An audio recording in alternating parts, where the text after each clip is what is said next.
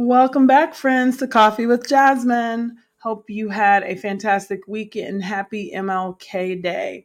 On this day of reflection of dreams and community and service and iconic change and shifts to our society, I think it's always important to talk about how we play a role in the process of dreams and making big shifts in our own life. And so today, I want to talk about a topic that is very popular. It's a popular topic because I think it affects a lot of us, and that's imposter syndrome. And for those that have heard the phrase but not really sure what that means, people who struggle with imposter syndrome believe that they are undeserving of their achievements and the high esteem in which they are, in fact, generally held.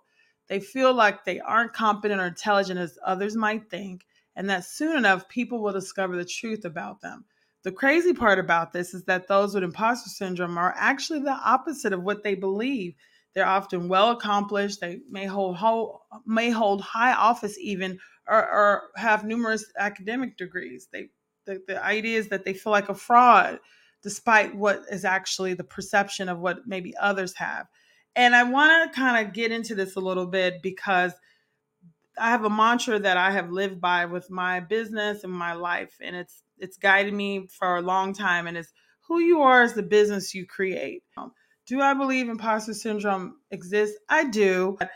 I think that the power that imposter syndrome has starts with us, that it's not what you're called, but what you answer to. And it is our limiting beliefs, especially for a lot of professionals, but especially for female professionals. And that's who I am and what I relate to.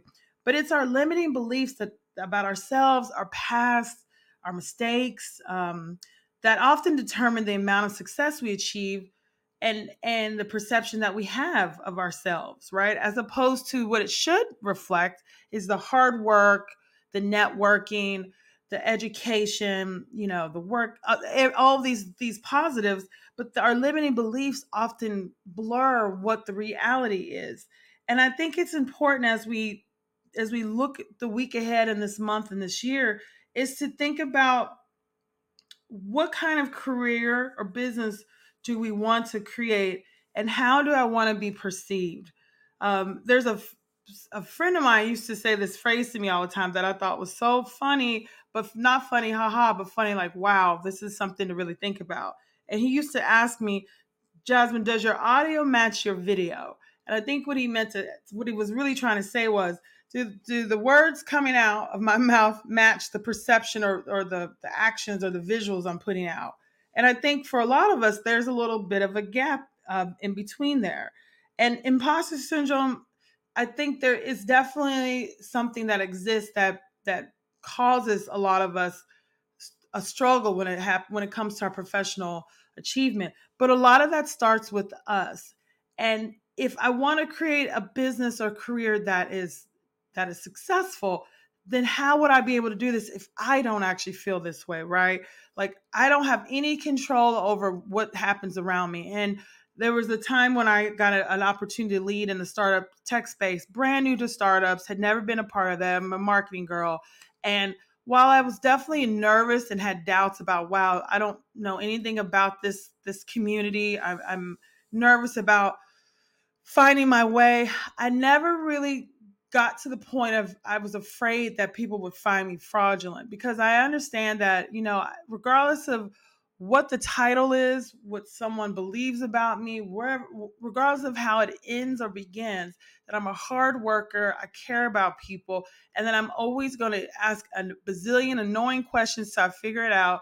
And I'm also going to build the kind of relationships that I have, allies that I can rely on.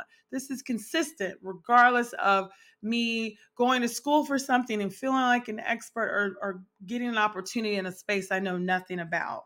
And so who you are is the business you create really signals the fact that we have an exciting opportunity now to use the technology that's in front of us, the social media platforms, to put our arms around the perception that people may have of us. But it starts with us, right? You have the ability to really guide and steer people with how they perceive about you. But if you don't feel like your success, it's really hard for you to evoke that or for it to feel authentic. And so if you're looking to build an incredible staff that's happy, fulfilled, likes to come to work. Doesn't mean to love it, right? Because it's still work, but it's happy, fulfilled. You as the leader have to also work towards being happy and fulfilled.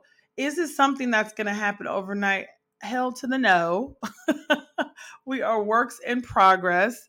But my point here for you is awareness of where you are and awareness of the vibes that you put out.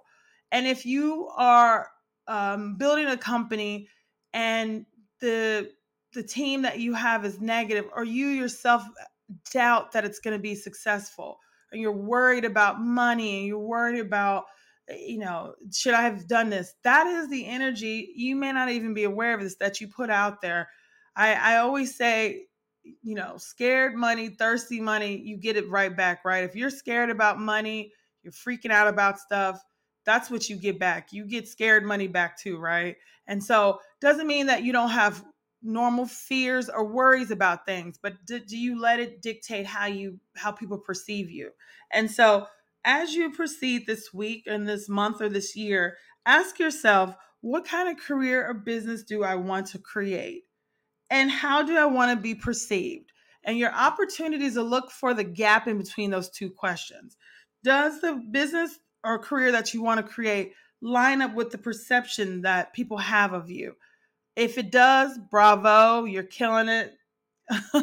But for most of us who are completely flawed and still trying to figure it out, there usually is sometimes a gap. And I think it comes from the fact of really being aware of who you are. Do you have some limiting beliefs that might be overshadowing some of your accomplishments? And I think this is where having a supportive network of people that can give you the good and the bad, that can give you constructive criticism. Am I overlooking some of the positive things that I've been working on because I'm so focused on the negative and focused on things not going right or worried about what people perceive of me?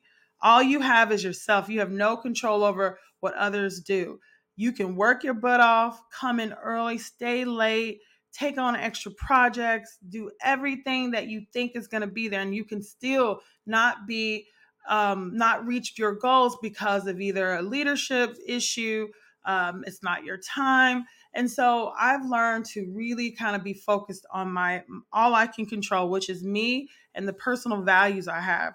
So as you lead forward this week, I want you to think about who you are as the business you create, who you are as the career that you create. What kind of career business do you want to create?